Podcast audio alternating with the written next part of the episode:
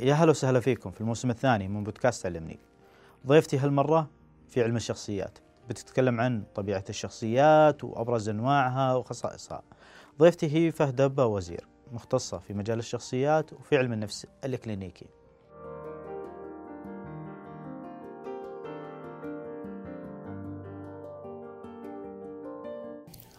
يا هلا وسهلا فهدة أهلا وسهلا فيك أه نبي نعرف من هي فهدة بوزير أه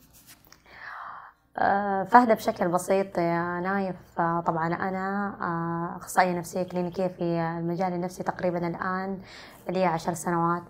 آه، من النوع آه، اللي يحب يعني عندي شغف في المجال النفسي بشكل كبير ألفت كتابين اللي هو نحو حياة إيجابية وإدارة الصدمة العاطفية. حب الحياة كذا بكل بساطة حب الحياة. بحكم إنك تحبين الحياة إيه وعشر سنوات قرابة العشر سنوات في المجال وش قدمتك العشر سنوات؟ العشر سنوات بالنسبة لي كمجال نفسي تعلمت مرة أشياء كثيرة. كنت دائما أقول سبحان الله أن العيادة هذه الشيء الصغير اللي أنا كل يوم أجي وأروح فيه. تعلمت أني أحتك بكل الثقافات بكل الجنسيات بكل العقليات بكل التفكير. آه عرفت أنواع الناس المشاكل اللي تمر عليهم طريقة تفكيرهم طريقة تعاطيهم مع المشكلات. يعني أنا لما أجلس وأعالج البيشنت دائما أقول أنا ما أشوف العملاء اللي عندي إنهم مرضى. يعني أشوف هم يضيفون لي وأنا أضيف لهم. فتعلمت أشياء كثيرة. تعلمت كيف الناس تفكر. كيف الناس لما تصير عندها مشكلة. كيف الناس لما تمر بضغوط. آه، كيف يتعاطون مع الحياة. كيف الشخص لما يكون نظرته سلبي. كيف لما يكون نظرته إيجابي. فتعلمت مرة مرة أشياء كثيرة. وكل يوم أتعلم إلى يومك إلى اللحظة هذه. من ضمن الأشياء اللي تعلمتيها اللي هو الشخصيات إيه. وعلم الشخصيات. أبي أعرف ارتباطه في علم النفس.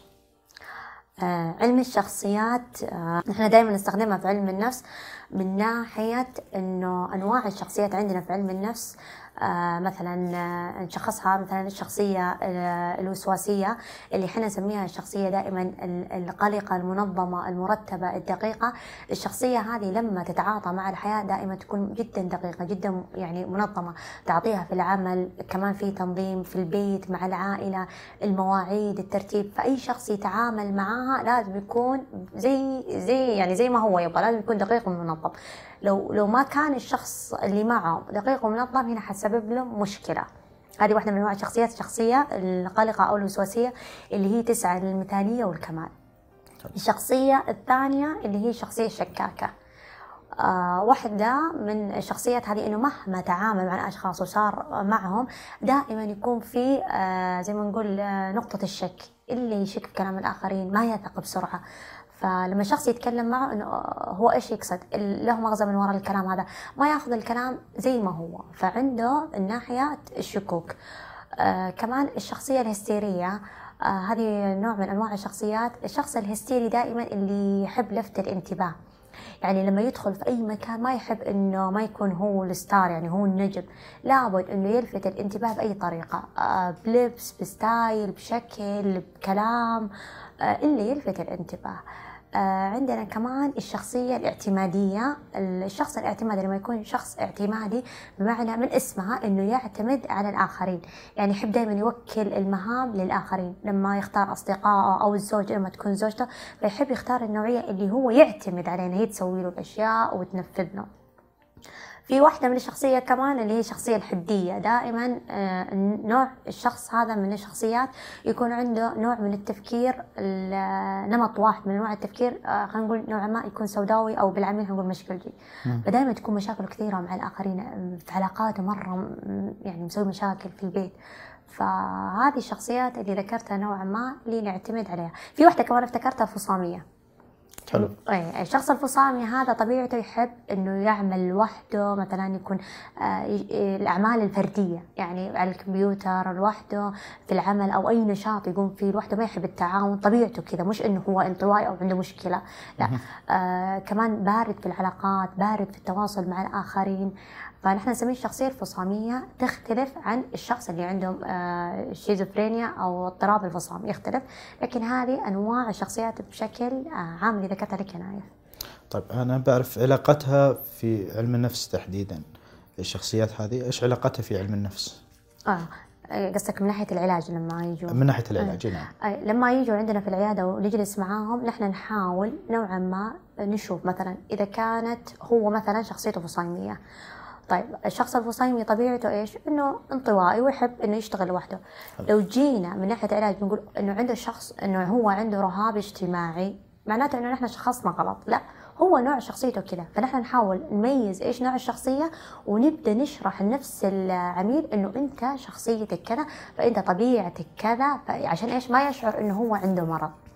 حلو. فنبدأ نميز. بعدها نقول أوكي أنت قدراتك كذا لكن لو أنت تحب إنك تحتاج وت- أو نختار المهام والعمل اللي يناسبه.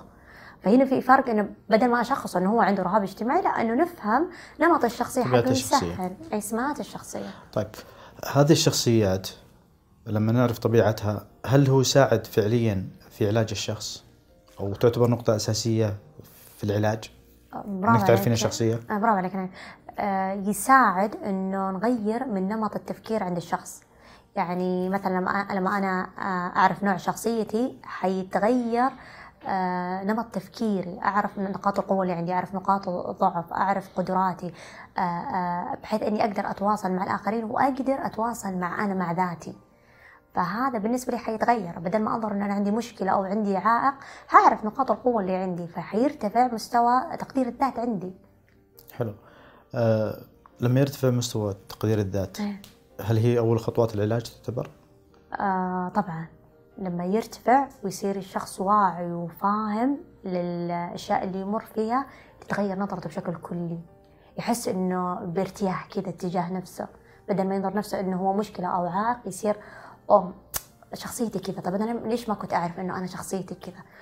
والشيء هذا طبعا ما في أي أحد حيقوله إلا يعني متخصص حينظر له بطريقة تهمه هو كشخص. حلو. طيب آه أعرف إن عندك برضو مشروع إيه. يتعلق بموضوع علم النفس بشكل عام والعلاج من ضمن الشخصيات وغيره من المجالات. تكلمين عن المشروع اللي عندك؟ حقول لك يا نايف عنه. آه، هو طبعا شغف وسبحان الله كانوا كثير ناس لما يبدون يبدون أول شيء إنه تبدأ في مشروع وبعدين آه، تكتسب الخبرة. لكن آه، أنا حاولت إني أول شيء أكتسب الخبرة وأكون متمكنة بعدين أبدأ في المشروع. طبعا هذا حلم عندي وعندي شغف وحابة إني أبدأ فيه وحابة إنه يكون لي بصمة. لكن وقتها إن شاء الله حيظهر للنور له علاقة في الجانب الإلكتروني طبعا في الجانب النفسي. في الجانب النفسي وعن طريق التقنية الإلكترونية. طبعا. إن شاء الله حسميها عيادة صناعة البهجة. حلو. هنا أنا اللي بتكلم فيها النقطة الأساسية. أه، هل ممكن يتحول الطب النفسي إلى طب إلكتروني؟ بمعنى أصح لو ممكن تكون في عيادات عن طريق أم، تطبيق عن إيه. تطبيق أه، أه، موقع تكون في عيادة ويتم فيها العلاج ويتم فيها الجلسات وغيره. برافو عليك نايف. هم آه بدأوا الآن. شوف أنه عن طريق تطبيقات يبدأوا ياخذوا استشارات ويقدموا العلاج. كعلاج جلسات معرفي سلوكي يقدموا. كأدوية الأفضل أنه يكون في تشخيص. لكن مستقبلا ممكن نعتمد على أنه يكون إلكتروني. يعني عادي حيشخص الطبيب عن طريق آه، ال- الاستشارة هذه وحيصرف له العلاج والأدوية. لكن نحن بالنسبة لنا أن وجود الشخص يكون قدامنا عشان لغة الجسد عشان في أشياء معينة حنركز عليها مثلا الإدراك آه، لغة الجسد التواصل البصري يهمنا نحن في التشخيص. فيفرق. لما يكون عن طريق ال- الجوال أو الاستشارة فنحن كثير أشياء ما راح نشوفها. طيب اليوم نشوف برضو على مستوى المواقع الإلكترونية مثلا وبعض التطبيقات أه، تجدين فيها تحليل الشخصية بالضبط إيه. يقول لك الشخصية الفلانية مميزاتها عيوبها إيه. مدى صحتها ال- ال- البعض قصدك مثلا يستخدموا تحليل الشخصية عن طريق التوقيع عن طريق في واحد في نقطة حلوة أنت كنت في في, عنها. في الجانب هذا وفي الجانب برضو كثير من المواقع الإلكترونية اليوم لو تبحثين بس أه، تحليل الشخصيات. إيه إيه. على سبيل المثال في جوجل. تلقين عشرات صحيح. أه، المواضيع بخصوص هذه. هل هي صحيحة؟ في موجب طبعا إحنا نتكلم في الغالب. في الغالب هي تستخدم كنوع من أنواع التسلية. إنه أنا لما أدخل أحلل شخصيتي أشوف آه، إيش الرياضة اللي تناسبني أو إيش الأشياء تناسبني كنوع من أنواع التسلية. لكن كتحليل دقيق منطقي لا نحن نستخدمه في العيادة عن طريق اختبارات مقاييس معينة نطبقها نطلع نتيجة لتحليل الشخصية هذه. يعني بالتفصيل مرة ممل. طيب آه، كتابين؟ عندك. تكلمين عن الكتابين؟ الكتاب الأول اسمه نحو حياة إيجابية والكتاب الثاني اسمه إدارة الصدمة العاطفية.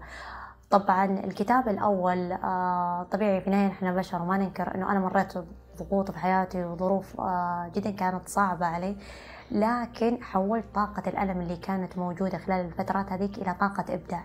فأنا كأنه من الكتاب هذا بوصل لهم رسالة إنه مو معناته إذا نحن مرينا بألم بظروف مشاكل إنه ما حنقدر نبدع فبدل ما نركز إنه طاقة الألم هذه تستنزف من تفكيري ووقتي أحولها إلى شيء ثاني أنا أبدع فيه بحيث إنه الشغف أو هذا يكون نوعا ما آه، كعلاج من التفكير في الآلام والأشياء اللي متعبتنا. فنزلت فيها مقالات كثيرة ونزلت فيها أشياء مرة كثيرة. واحدة من الأشياء الحلوة في إنه كيف إنه أذكر لما كنت في أمريكا في أيام الدراسة إنه كنا في أيام يعني من شدة الضغط ولما كنا نبكي مع الضغط إنه كيف أنا أستمتع آه يعني يكون عندي متعة حتى وأنا في في الضغط. فنزلت واحدة من المقالات هذه. حتى لما نكون إحنا في الشغل مضغوطين. فتعلمت إيش؟ إنه حتى وأنا في شغلي أكون مرة مستمتعة. أتقهوى أستقبل العملاء وأنا أضحك أشتغل معاهم. في النهاية الشغل ماشي ماشي صح؟ صح. لكن طريقة الناس جايين جايين يبغون يبغون حب يبغون احتواء يبغون ود يعني في النهاية معاملة كلمة لطيفة. فهذا بالنسبة للكتاب الأول. الكتاب الثاني نايف بخصوص أنه إدارة الصدمة العاطفية تكلمت فيها تحديدا عن الطلاق. تمام؟ لأنه كثير حالات آه، استقبلتهم في العيادة آه، آه، يعني قبل الطلاق تكون هي تبغى تاخذ قرار الطلاق المشاكل اللي تحصل تقبل الأهل موضوع الطلاق لما هي ترجع. طيب الأبناء فتكلمت عن كل التفاصيل هذه من لما هي تقرر إنها تنفصل إلين فترة ما بعد الطلاق بحيث إن إيش الأشياء اللي حتمر فيها وكيف هي تقدر تتجاوز الشيء هذا. طبعا إذا كان بقرار منها وإذا حصل الطلاق مو بقرار منها كمان هي حتقدر تتجاوز. يعني فكرة الكتاب حتى الثاني إنه أنا ما أنظر الأمور بسوداوية يعني أنا ما أبالغ في الإيجابية لكن أنا من الناس اللي يحب يتكلم بواقعية بمنطق لأنه نحن شفنا تجارب كثيرة. يعني كثير ناس التقت فيهم يعني شفنا أشياء يعني مرة مرة تفاصيل كثيرة شو أقول لك يا ناية؟ مرة. في كتاب قادم فيه؟ آه الكتاب الثالث أي طبعا موجود. آه بس لسه آه ما كملته. أنا من الناس من النوعية اللي ما أحب أكتب على طول. أحب إنه أنا حتى أنضج فكريا وعي عندي يتغير. فسبحان الله كتاباتك تنعكس. يعني تفكيرك حينعكس على كتاباتك. ما عندي العجلة إنه يلا أوكي الكتاب الثالث الرابع. لا لا لا. أنا أتغير أنا أتطور عشان شخصيتي أنا. بعدين أكتب أشياء آه منطقية وواقعية أنا لامستها.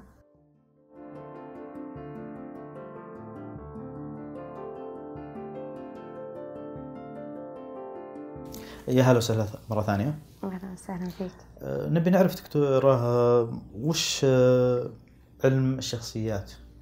علم الشخصيات يعني هي دراسات معينة أه تقوم على سمات الشخصية لكل يعني سمات شخصية الأفراد اللي موجودة في كل شخص. بناء على إيش صار العلم الشخصيات؟ بناء على سلوكيات نفسية أو بناء على إيش؟ سلوكيات نفسية طبعا. يعني لكل شخص له سمات أو صفات معينة في الشخصية هذه فهي سلوكيات موجودة في أه، في الأفراد اللي موجودين طيب إيش انواع الشخصيات؟ كثير أنواع الشخصيات مثل أه... تسرد لك بالتفصيل؟ يا ريت. آه، واحدة من أنواع الشخصيات اللي موجودة واللي مرة يعني نلقاها بشكل كبير موجود اللي هي الشخصية القلقة اللي نحن بالعامية نسميها الشخصية المثالية أه تكون سمات الشخصية أه دقيقة منظمة مرتبة يعني لأبعد الحد سواء في العمل سواء في البيت أه في العلاقات آه، حتى منظمة جدا دقيقة في المواعيد. الشخصية هذه آه، طبيعتها كذا وأحيانا تواجه مشكلة مع نفسها هي إنه لازم تبغى كل شيء مثالي أو تسعى للكمال. فهي ما هي مقتنعة بفكرة إنه ما في إنه مو لازم نكون مثاليين. كمان الشخصية هذه يعاني منها آه، الشخص لما يكون يكون علاقات معهم. يعني في التعامل مع في التعامل مع الآخرين. فيبغى كل الناس زيه هو. فأي شخص يتعامل معه لازم يكون زيه. إذا ما كان زيه حيعصب منه ويتنرفز في شيء في الشخصية هذه يستهلك من جهدها إن أحيانا هي تسوي العمل perfect أو مثالي لكن هي تشعر إنه مو تمام. فتاخذ جهد يعني كبير ومع إنه العمل مرة ممتاز. والشخصيات هذه دائما هم يعني دائما يكرمون وهم دائما الأفضل لكن عندهم شعور إنه في شيء ناقص. إنه ما وصلوا للمثالية اللي هم يبغون منظورهم هم. هذه الشخصية القلقة الوسواسية. النوع الثاني اللي هي الشخصية الاعتمادية. الشخصية الاعتمادية إحنا نسميه الشخص مثلا خلينا نقول الكسلان. الشخصية هذه طبيعته يعني يحب آه، إنه يعتمد على الآخرين في تفويض المهام إنه الآخرين يسووا له الأشياء أكثر من إنه يعتمد على نفسه. آه، ما يحب يخرج لحاله لازم أحد يكون معه يونسه. أي مهام يقوم فيها لازم أحد يكون معه. فمن اسم اعتمادي بمعنى إنه يعتمد على الآخرين. أحيانا الزوجة لو كانت شخصيته اعتمادية فحيتزوج واحدة هي تمسك القيادة عشان يفوض لها المهام عشان هو يرتاح. مو كمان عشان هو يرتاح عشان هو شخصيته اعتمادي أساسا. فبعض الزوجات لما تجي تشتكي هو معتمد عليها. لا هو شخصيته اعتمادي. فانت ليش يعني زعلانة؟ فهذا ما تفهم الأشياء هذه أو ما تركز عليها. آه، الشخصية الثالثة اللي هي الشخصيه الشكاكه هذه كثير موجودة يعني فيما بيننا إنه الشخص هذا شكاك. يعني مهما تقول له اللي يفسر ويحور كلامك. طب أنت مالك شغل في الكلام اللي ورا الكلام؟ أنت لك في, في الكلام الظاهر لك. هذا أتوقع كثير عندنا. كثير عندنا. اي يسيء الظن. لا هو إيش يقصد بالكلمة هذه؟ فهو إيش؟ يحط تفاسير وأشياء بناء على تفكيره هو. يمكن الشخص ترى الآخر ما فكر في ولا شيء من الأشياء اللي هو يفكرها. حلو. هذا الشخص الشكاك. فما يثق كثير يسأل ويستفسر ويبحث. يعني يسأل اثنين وثلاثة وأربعة. شكاك. الشخصية اللي بعد الشخصيه الهستيرية هذه اللي موجودة عندنا كمان بكثرة يا نايف اللي هي يحب يلفت الانتباه. يعني مهما راح أي مكان ما يعجبه إنه يكون إنه شخص عادي. لازم له تقديره له احترام. لازم يعرفون مين هو. يعني لازم يلفت الانتباه سواء كانت رجل أو مرأة. فهذه نلاحظها كثير في الأشياء البسيطة إنه لابد إنه يلفت الانتباه. لما يلفت الانتباه هو هنا يشعر بالنشوة يرتاح. كمان الشخصية الحدية هذه اللي موجودة بيننا وهذه من يعني أصعب أنواع الشخصيات حتى التعامل معها جدا صعب ومتعب. الشخصية الحدية طبيعتها آه لما تكون في الأسرة أو في العمل دائما نلقاها في الأسرة كثير. في شخص من الشخصيات إحنا بالعامية نسميه مشكلجي. تمام؟ هذا مرة مسكين. هو طبيعته يحب المشاكل لكن مو مستوعب إنه هو قاعد يتعب الناس. إي أو الناس يعانون منه. لا هو يشوف نفسه إنه هو ضحية إنه هم ليش يكرهوني؟ هم ما يحبوني. فهذه الشخصيه الحديه جدا متعبة. فكمان في واحدة اللي هي الفصيمية. تمام؟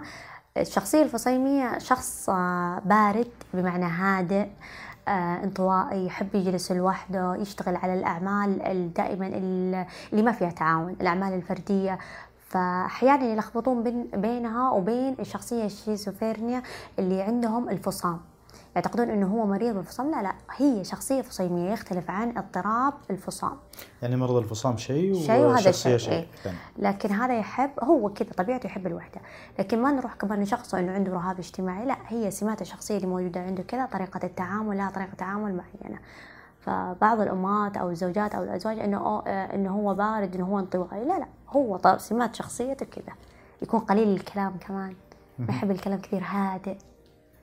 فهذه أنواع الشخصيات اللي ذكرتها لك. النرجس النرجسيين سينادو لك الشخصيه آه، النرجسية اللي هو جدا أناني يفكر في مصالحه الشخصية فقط. يعني آه، ما يهمه الشخص الآخر. آه، استغلالي جدا. فذكرنا نايف الاعتمادي الوسواسي الهستيري الفصامي والنرجسي والشخصيه الحدية. هذه أغلب الشخصيات اللي موجودة. طيب والشكاكة يا نايف كمان. سبع يعني آه شخصيات. آه آه. طيب كيف أعرف نوع شخصيتي؟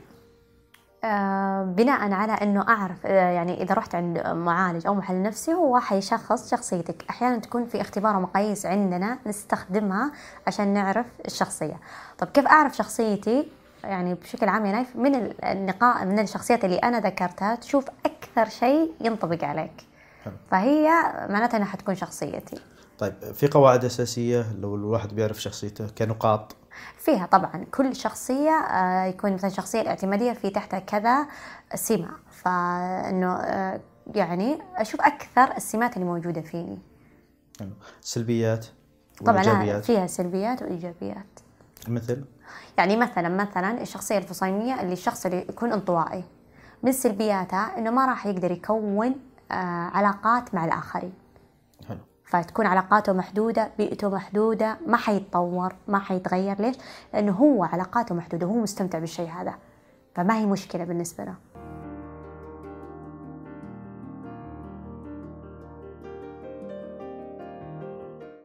يا هلا وسهلا مرة ثانية. أهلا فيك. آه، دكتور اليوم في دخلاء في مجال علم النفس بشكل عام وتحديدا في علم الشخصيات. وش رأيك في الموضوع؟ قصدك الناس اللي تجي وتحلل شخصيات و بالضبط وما لهم علاقة في المجال أصلا. آم، الأفضل إنه كل واحد يكون في مجاله. لما يجوا يدخلوا دخلاء في تحليل الشخصيات ما أفضل. أفضل إنه كل شخص يكون في مجاله. ونحن لما نبغى نحلل شخصيتنا نروح عند شخص مخ- مختص أفضل. آه، اليوم برضو آه، ظهرت أنماط جديدة في تحليل الشخصية. إيه. مثل اللي يقول من التوقيع يحلل الشخصية. وش رأيك في الجانب؟ آه، هذه آه، فعلا علوم جديدة على قولك أو أنماط جديدة استخدمها آه، عن طريق التوقيع إنه يقدر يحلل الشخصية. هو حيطلع سمات أو الصفات الشخصية اللي موجودة في الشخص بشكل كبير. حيقول الجوانب الإيجابية والجوانب السلبية. ممكن ينطبق منها كجزء وممكن ما ينطبق منها كجزء. لكن هذه واحدة من العلوم اللي الناس تجد فيها المتعة. صحيحة. أم، يعني ما نس يعني نحن كعلم نفس يعني ما ما حنستخدم إنه نحلل شخصية شخص عن طريق التوقيع. نحن حنستخدم أنواع الشخصيات اللي أنا ذكرتها لك. لكن الناس يعني واحد هذه علوم جديدة يعني إنه عن طريق التوقيع نحلل شخصية الشخص. طيب برضو في اللي عن طريق الصوت اللي كلمتك عنها يمكن قبل. عن طريق الصوت آه، مرة استغربت يا نايف وعرفتها منك. لما كنا قاعدين نتكلم وقلت لي إنه في يخليك تتكلم مثلا مدة دقيقة دقيقة أو دقيقتين ويقول لك والله شخصيات كذا كذا كذا كذا. عن عن طريق تحليل الصوت هذا شيء جديد صراحة يعني أول مرة أسمع منك يا نايا تاخذين في صحته ولا؟ عن طريق خامة الصوت نوع الصوت ما عندي خلفية صراحة يا نايا بس حقرأ وأبحث وأشوف. طيب بالنسبة للأبراج؟ أيوه. كثير نسمع إنه والله البرج الفلاني لا يتزوج من البرج الفلاني البرج الفلاني شخصيته كذا. مدى صحتها. آه الناس آه تحب الأبراج علشان آه يعني من باب المتعة من باب التسلية. إنه أعرف لو كنت أنا في برج آه الدلو إنه هذه صفاتي إذا كنت في برج العقرب هذه صفاتي. ويعني هم يعتمدون عليه كصفات. الناس لما تقرأ إنه okay أنا ما أقرأ الأبراج بشكل يومي لكن أحب أعرف إنه برج الدلو صفاته كذا برج العقرب صفاته كذا يعني كصفات. بعدها إنه البرج الفلاني هل يناسب أرتبط بالفر- بالبرج الفلاني أو لا؟ ما أشوف إنها يعني جدا حقيقية مثل ما يكون إنه كشخصيات في شخصية علم النفس هل الشخصية الفلانية تناسب الشخصية الفلانية أو لا. لكن الناس ماخذينها من باب المتعة من باب آه، الرفاهية. لكن لها ناس يؤمنون فيها. إنه هذا شيء حقيقي وإنه لازم أرتبط بالبرج اللي يناسبني وإنه يعني كل مجال وله محبينه يعني أنتم في علم النفس ما تؤمنون لا لا ما هذه؟ آه، طيب بالنسبة ل اليوم الطبيب النفسي بدأوا يحولون بعض منهم ما راح أشمل الكل بدأوا يحولون نفسهم إلى يقول مطور ذات مثلا. آه. وتلقينا يقدم برضو دورات في تطوير الذات. هو أساسا تخصصه علم نفس الطبيب النفسي تخصصه فعلا هو علم نفس. لكن مسألة life coach هذا آه، يعني مسار ثاني هو اللي يشتغل على تطوير الذات والأشياء هذه. يعني ما نربط إنه مختص نفسي ب life coach life coach له مجاله وله الأشياء في تطوير الذات ويشتغل على الناس. لكن الطبيب النفسي لا يشتغل على الأمراض على نوعية الأفكار الوعي بالمرض النفسي كيف أطور الشخص من ناحية أنه يفهم المرض اللي فيه أغير أنماط التفكير. لكن في خلط دائما بين آه الاثنين. يعني مثلا يعني ال life coach يعني أنا كثير life coach كانوا آه مدركين وواعيين آه لما يجوا عندهم عملاء فعلا يقول لي فهد بحوله عليك لأنه الشخص فعلا يعاني من اكتئاب. وأنا ما عندي خبرة إني أنا أعالجه. فيساعده إيش؟ على تحقيق آه، أهدافه أو يضع له خطة في الحياة. لكن يحوله كعلاج نفسي أبدأ أشتغل عليهم أنا من ناحية اكتئاب من ناحية قلق من ناحية الأمراض النفسية اللي هو يمر فيها. فصعب إنه نخلط الاثنين. لكن إذا كان طبيب نفسي وبيشتغل على تطوير الذات لا أنا أفضل إنه إيش؟ على الوعي بالصحة النفسية الوعي بالتفكير. آه طبعا إحنا عندنا صح في علم النفس نشتغل على حاجة إن نرفع آه توكيدات الذات عند الشخص أو نرفع الثقة بالنفس عند آه العميل آه أو العميلة. لكن في فرق بين لايف كوتش على قولك مدرب حياة في فرق بين مختص نفسي يشتغل على الأمراض النفسية والشخصية بعمق مرة أكبر. يعني الاثنين نقدر نقول مكملين البعض. اثنين مكملين بعض أي برافو عليك. اللايف كوتش مش طبيب نفسي. مش طبيب نفسي.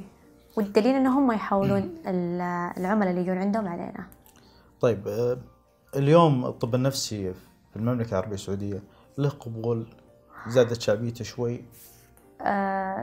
لما تقول في الأواني الأخيرة صاروا الناس صراحة صارت عندهم مثل آه، الثقافة أو الوعي بالطب النفسي صار عندهم مثل الرفاهية النفسية. إنه طالما إنه أنا أروح آه، كل مثلا ست شهور أحلل أو أشيك على الفيتامين أروح لأي طبيب الأسنان كل ست شهور أحيانا نشيك طبيب العيون. فصارت عندهم الثقافة إنه لابد إنه أنا أهتم بصحتي النفسية. يعني أروح عند الطبيب النفسي مو شرط إنه يكون عندي مرض. أحيانا نبغى نفضفض أحيانا في مشكلات معينة. أحيانا لما نجي نسمع الشخص ونتكلم بعدها نرتاح. فوصلوا لمرحلة وعي أوكي أنا عندي استعداد إني أجي طبيب نفسي وما يكون عندي مرض نفسي. وفعلا كثير صاروا يجوني مو شرط إنه يكون عندهم مرض نفسي واحيانا ما نضطر حتى المرض النفسي. بس نساعدهم على الفضفضة وإنهم يخففون كمية الضغط اللي موجود عندهم. فأحيانا شخص يمر مشكلات يمر اشياء معينة ما يقدر يعني يتكلم للأشخاص المقربين. ممكن ما يبغى يتعبهم ممكن ما يبغاهم يشيلون همه. فيروح الشخص آه، مختص آه، يعني عندنا القدرة إحنا على الاستماع على الاحتواء وانه نقدر نوجه المشاعر هذه ونطلع المشاعر اللي يعني موجودة أو مكبوتة لسنوات أحيانا تراكمات الماضي. فغالبيتهم لما يجوا في العيادة أول مرة فصعب عليهم التعبير بالكلام. انه أنا ما عمري تكلمت. فكيف أجي أتكلم الآن؟ دكتور نفسي مثلا يتكلم معه. يتكلم معه ويرتاح. طيب دكتورة الأكثر مراجعة ذكور أو إناث؟ آه النسبة يعني متساوية. الذكور موجودين والإناث موجودين. يعني كلهم موجودين. يعني لا تتوقع إنه آه، الذكور إنه أصعب إنه ما يجوا العيادة النفسية. لا يجوا. أحيانا الزوج يجي ويشرح حالة زوجته عشان آه، من بكرة مثلا تجي زوجته. أحيانا الأخ يجي يشرح حالة أخته. فأحيانا الصديق يجي يشرح حالة صديقته يعني صديقه فموجودين كلهم. يعني بقول لك الوعي اختلف الآن. الناس صاروا مؤمنين بأهمية الطب النفسي. يعني مؤمنين بالشيء هذا إنه صار مثل مثل أي شيء مثل مثل أي طبيب. فموجودين كلهم. الأطفال المراهقين الكبار طلبة الجامعة. أحيانا حتى الناس اللي آه الأطباء آه آه الدكاترة اللي في الجامعة. فما يعني ما يعني كل الطبقات الناس موجودين. كل طبقات المجتمع موجودين. عندهم وعي مرة كبير. إذا دكتورة فيه اللي هو رؤية آه، سمو ولي العهد 2030 اللي هي رؤية المملكة العربية السعودية بشكل عام ورؤية الشعب. كيف غيرت عندكم في مجال علم النفس؟ يعني من الأشياء الجميلة اللي حصلت خلينا نقول مثلا اللي الترفيه اللي موجود. آه، الترفيه كثير خفف عليهم من الضغوط. يعني حتى الناس لما كانوا يجوا العيادة نقول لهم آه، روح لأشياء معينة رفي عن نفسك خفف الضغوط. فطاقة الترفيه كانت طاقة بهجة وسعادة على الكل لدرجة أنه صارت عندنا ثقافة أنه الرفاهية نخفف على أنفسنا بالأشياء اللي موجودة عندنا. الشيء الثاني مسألة آه، اللي حصلت. نعتبرها تغيرات إيجابية آه، عكست على المرأة والرجل بطريقة مرة إيجابية. مثلا واحدة من الأشياء البسيطة مثلا السواقة. المرأة لما بدأت تسوق وزي كذا رفعت مستوى الثقة بنفسها. صار عندها اعتماد إن هي حتقدر تسوي الأشياء هذه. يعني مستوى ثقتها بنفسها فعلا اختلف.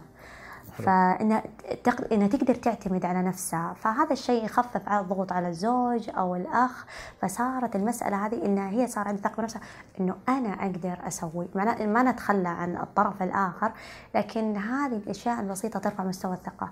الشيء الثاني إنها بدأت تعتمد على نفسها في أشياء مرة كثيرة بدل إنها ما تعتمد على الآخرين. فبالنسبة لنا يعني كصحة نفسية إنه هذه الأشياء الصغيرة أو المهام البسيطة اللي بدأت المرأة تعتمد فيها على نفسها اكتسبتها ثقة بنفسها اكتسبت حتى آه، قدرة على إنها تتخذ قراراتها. فتخيل الصحة النفسية كيف حتكون؟ تحسنت كثير. يعني حتحسن كثير حتخفف نسبة التوتر حتخفف نسبة القلق. يعني أكثر شيء يسبب الأمراض النفسية الفراغ. فالآن صار فراغها مليان. إيه، يعني هي محتاجة ترفيه تروح محتاجة تطلع محتاجه فخفف من الضغط. كمان الأشياء الجديدة اللي طلعت العزف كلاسات العزف آه، البيانو العود صار البنات عندهم شغف الرياضة. آه كمان آه بدأوا إيش؟ يلجؤون للرياضة. صارت آه، تخفف تخفف الضغط. كرة القدم التنس آه، كثير منهم صاروا الآن آه، ثقافة المشي. بدل ما تمشي فصاروا إيش؟ البايسيكل أو الدراجة تستخدمها. فنشوف لما نروح الحدائق انهم يستخدموه بداوا يشعروا إيش؟ آه، آه، يستمتعوا بالحياة أكثر من إنها مهام روتينية نسويها. فصار في توازن بين ضغوط الحياة ومسؤوليتها والتزاماتها وبين الرفاهيه فتحس انها صارت طاقة بهجة وسعادة مرة مرة جميلة. طيب كلمة أخيرة دكتورة. مرة شكرا لنايف على اللقاء وجدا مرة استمتعت إني أنا موجودة معك. شكرا لك وشكرا لتلبيتك الدعوة. الله يسعدك.